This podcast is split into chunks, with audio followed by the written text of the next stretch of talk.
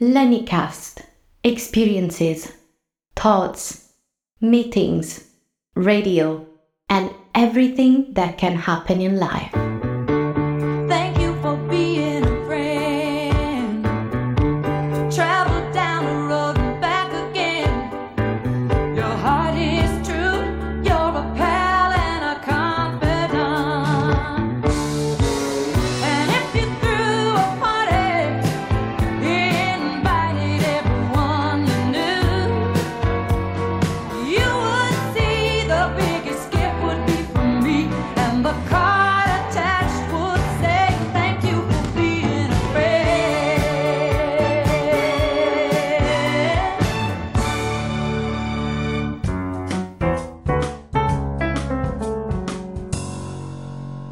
Hari Ball, carissime amiche ed amici di Lennycast. Ben ritrovati in questo nuovo episodio del palinsesto estivo 2023. Continuiamo l'ascolto degli incipit tratti dall'antologia Ci sedemmo dalla parte del torto, edita da Prospero Editore e letti dalla voce di Viviana Gabrini. Salvo errori ed omissioni, signore e signori, buon ascolto.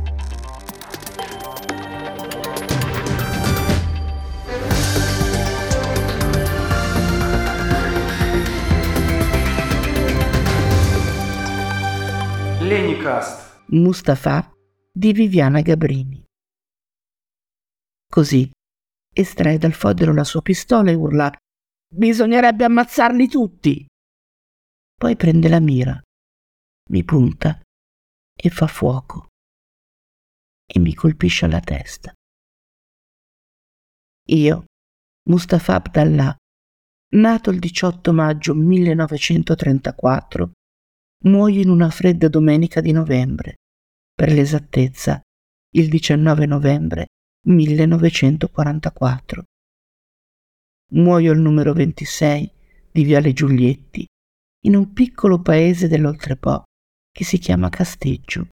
Muoio con un colpo di pistola alla testa, per mano di un fascista della Brigata Nera. Nessuno poserà mai una lapide sul luogo del mio assassinio a ricordarsi di me e della mia breve vita rimane la tomba al cimitero del paese. Sotto la mia foto si legge I genitori, dolenti, posero.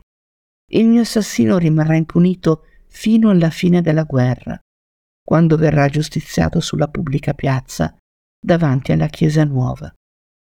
Ancora oggi, su quel muro, si vedono i fuori delle pallottole, ma quasi nessuno più si ricorda che cosa siano. La famiglia del mio omicida vivrà in paese, rispettata da tutti. Nessuno ha mai chiesto scusa ai miei genitori. Lenicast. Linguaggi di Silvia Accorrà. Tu sei quello dei calci delle sberle? Sì. Ma veramente? Mi fissa come se avessi due teste. Del resto, lui ha tre braccia. Siamo sulla stazione di Cassiopea, inaugurata dai terrestri un secolo fa. Dei terrestri adesso rimango solo io, che sono oltretutto un profugo da luna. Non posso dire che siano sgarbati, però sono già passato da tre uffici, per così dire tre contatti. Il primo era una specie di pilone grigio senziente, con una fessura per parlare e un tentacolo per reggere il dispositivo di identificazione. Siamo stati tutti costretti a sviluppare caratteristiche che armonizzino il più possibile la comunicazione. Parliamo a voce con le corde vocali quasi solo noi umani. Gli altri vibrano, trasmettono informazioni a onde cerebrali, gesticolano. Il grigio mi chiede se vengo da luna, il che vuol dire da terra. Mi fissa, o credo che lo faccia, perché si allontana di qualche centimetro e mi domanda se ci fosse violenza su terra. Eh sì, rispondo, ci sono state molte guerre. Da sempre. Il grigio mi fa cenno di passare oltre. Lenicast. Tombola di Antonia Buizza. Pronti ragazzi per la tombola? Svelti su, da bravi, tutti in salone. Mi raccomando, fate con ordine. Caterina, Che fai lì tutta imbambolata? Da brava, vai in salone con gli altri. Stai pensando al fidanzato, vero? Un uccellino mi ha detto che sei innamorata. Caterina si fa tutta rossa, mentre le pupille settano in fondo allo stanzone, verso Luigino, che sta ripiegando il tovagliolo di carta. L'educatrice le strizza l'occhio. Eh, avessi la tua età, ci farei anch'io un pensierino. Caterina abbassa lo sguardo, coprendo con la mano un sorriso sdentato. Getta un'ultima occhiata in fondo alla sala e si accoda al lento serpentone che attraversa la porta vetri della mensa. Bravi ragazzi, in fila così. E se poi vi comportate bene, gelato per tutti a merenda. La stanza si svuota, ma l'aria rimane intrisa dell'odore di umanità e di passato di verdura. Un tavolino azzurro è ancora occupato. Luigino, sei sempre l'ultimo. Te lo dico tutte le volte. Non serve che pieghi il tovagliolo. Lo sai che buttiamo via tutto. Su, da bravo. Alzati e raggiungi gli altri. Non ti vorrei perdere la tombola, vero? Luigi fissa il volto tondo dell'educatrice. Pare una luna. Lentamente, molto lentamente, si mette in piedi, ripone la sedia sotto il tavolo e attraversa la mensa, seguito dalla donna che lo incita ad allungare il passo. Ma più quella lo incalza, più lui rallenta l'andatura. In fondo, è sempre stato un ribelle. Lenicast. Non ti scordar di me di Lara Gregori. Caterina Storti è nata per il cognome che porta. Ha la sindrome di Down ed è per questo che gli occhi a mandorla anche il loro colore è uguale. Ogni giorno li sfuma con dell'ombretto rosa e quando la scorgi mentre spinge il carrello della biancheria dell'ospedale, sembra che due petali le carezzino lo sguardo. A mezzogiorno, prima di andare in mensa, si riassetta lucida labbra perché dice una donna deve sempre essere in ordine. Fa bello. Linda, la coordinatrice in lavanderia, la schernisce affermando che è una civetta e Caterina prima ride, poi la prende sotto braccio e le risponde come te.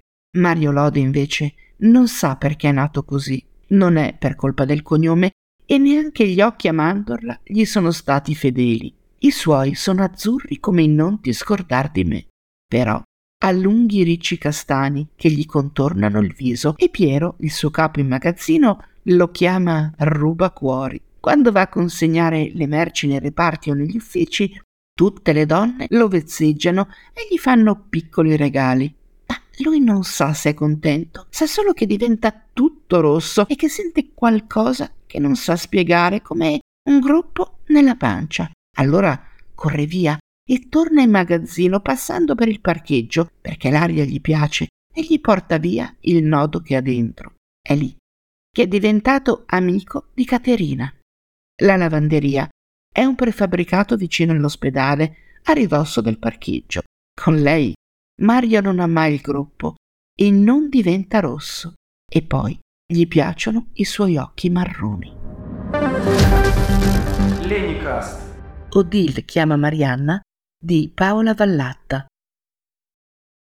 Piano piano Odile chiude il portoncino dietro di sé. Con un brivido stringe il bavero del cappotto attorno al collo poi solleva il viso, saluta Marianna, immobile al centro della piazza, e si incammina per la consueta passeggiata serale. Di Marianna, riflette Odile, ci sono tantissime foto. Di Odile no, pare non impressioni la pellicola e neppure gli schermi degli smartphone. Le saracinesche dei negozi sono abbassate, ma sulla piazza ci sono tanti ristoranti, bar, luci. Bisogna stare attenti, si dice Odile. Perciò avanza a piccoli passi, ben serrata nel cappotto, scrutando chi le passa accanto. Vanno tutti di fretta, per il freddo forse. Non ha sposo, Odile. Aveva un cane, ma ora non l'ha più. Non ha garbo, non ha più neppure sesso, forse, e certamente non ha ricordi. Odile è sempre stata così, pensa Odile, e ha un po' ragione e un po' torto, un po' come tutti. Ha una casa però, Odile. Insomma, una casa, piuttosto una cosa, un riparo. Vive in un posto con un tetto e un bagno, più o meno. Nei suoi margini tutto è più o meno, ma nei margini nessuno chiede certezze. Nei margini non si può che sopravvivere. Ah già, questo Odile non lo sa e probabilmente non riuscirebbe neppure a pensarlo. Manco lo sa di vivere nei margini. Semplicemente vive, a lato di tutto, o piuttosto sopravvive. Nei pressi di San Faustino di Rachele Anna Manzaro. Eleonora arrivò a Brescia nei primi anni Ottanta. Era nata a Palermo, ma a dispetto delle sue origini si era fatta una bella reputazione nel Carmine, il quartiere più malfamato e affascinante della città. Questa zona aveva per lei qualcosa di familiare. In quel rione, nel cuore della città vecchia, fra via San Faustino e via Capriolo, un tempo vivevano gli artigiani, fabbricavano mastelli e la lingua più parlata era senza dubbio il dialetto bresciano puro. Aveva due occhi castani grandi, truccati ad arte con sfumature e ciglia finte. Gli zigomi alti e i capelli biondi, raccolti da un cerchietto di velluto nero, circondavano il naso importante e le labbra carnose. Aveva un portamento da fare invidia a una ventenne, lei che di anni ne aveva molti di più, e un fisico che indossava, più che portarlo in giro. D'abitudine sfoggiava un paio di stivaletti neri, tacco 10, di quelli che uccidono i polpacci. I suoi capi preferiti erano una gonna corta in pelle nera con la cerniera di lato e un pellicciotto ecologico animalier. Nelle giornate calde invece vestiva una canotta con pizzi e merletti dal décolleté over che metteva in risalto il suo petto, niente affatto contenuto, assai invitante agli occhi degli uomini che le passavano accanto.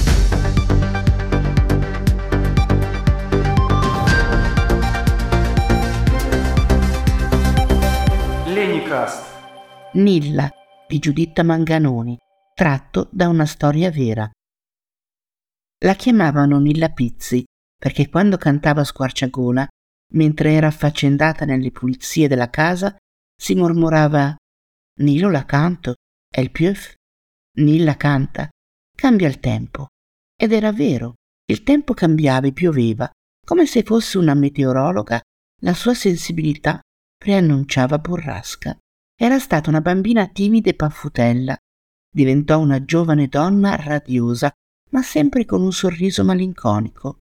Mentre gli anni passavano, la vita la segnava nel profondo, senza che si accorgesse del tarlo che le stava scavando un solco in cui nessun seme avrebbe attecchito. Era una brava moglie, innamorata del suo Paolo. Poi nacque Giuseppe, un bimbo che si mostrò fin da subito gracile.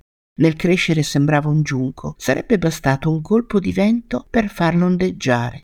Nilla lo accudiva con amore, ma con troppa apprensione, rendendolo debole e spento. Pur senza volerlo, Nilla riversava i suoi timori, le sue paure e le sue fragilità sulla famiglia. Si sforzava di star bene, ma le forze le mancavano e pian piano la tristezza prese in lei sopravvento, diventando prima sconforto e poi patologia. Otto piccole storie e una inesistente di Mattias Canapini. Mahmoud. Mi chiamo Mahmoud, per gli amici, Memè. Sono nato a Dakar 24 anni fa. Mio padre diceva sempre che queste due spalle robuste avrei dovuto usarle per giocare a rugby o per zappare. Mia madre, per via degli zigomi alti e levigati che mi ritrovo, era certa che avessi sangue mongolo nelle vene. Piccolo Gengis Khan, mi chiamava talvolta. Dopo la morte di mio padre ho ereditato solo debiti che mi avrebbero condotto in carcere o peggio. Sono partito per cercare il mio destino. Viaggiare ti apre la mente. Ho conosciuto gente da tutta l'Africa lungo la rotta del Niger. In Libia mi hanno appeso le travi del soffitto e bastonato forte. Di notte non chiudevo occhio per le cimici. Niente cibo né acqua per due giorni. Mi facevano giusto annusare un bicchiere per poi gettarla alle ortiche. Sono scappato forzando le sbarre della galera. Ho raggranellato qualche soldo in nero e mi sono imbarcato per l'Italia senza pensare al domani.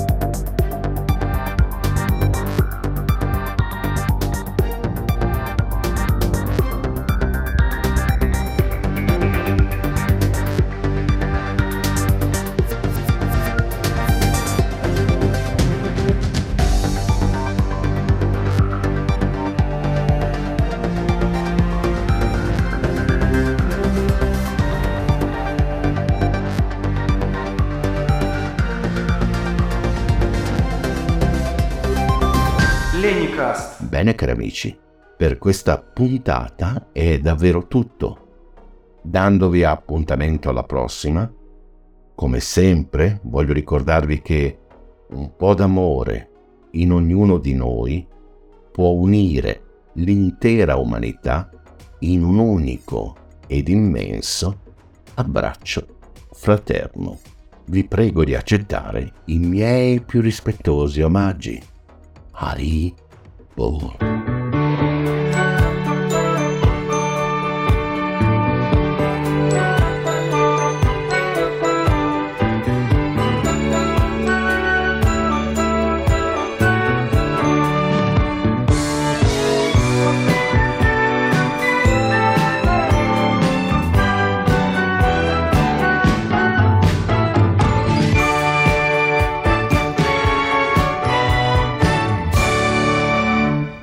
Nostri programmi sono così terminati. Signore e signori, vi auguriamo buonanotte.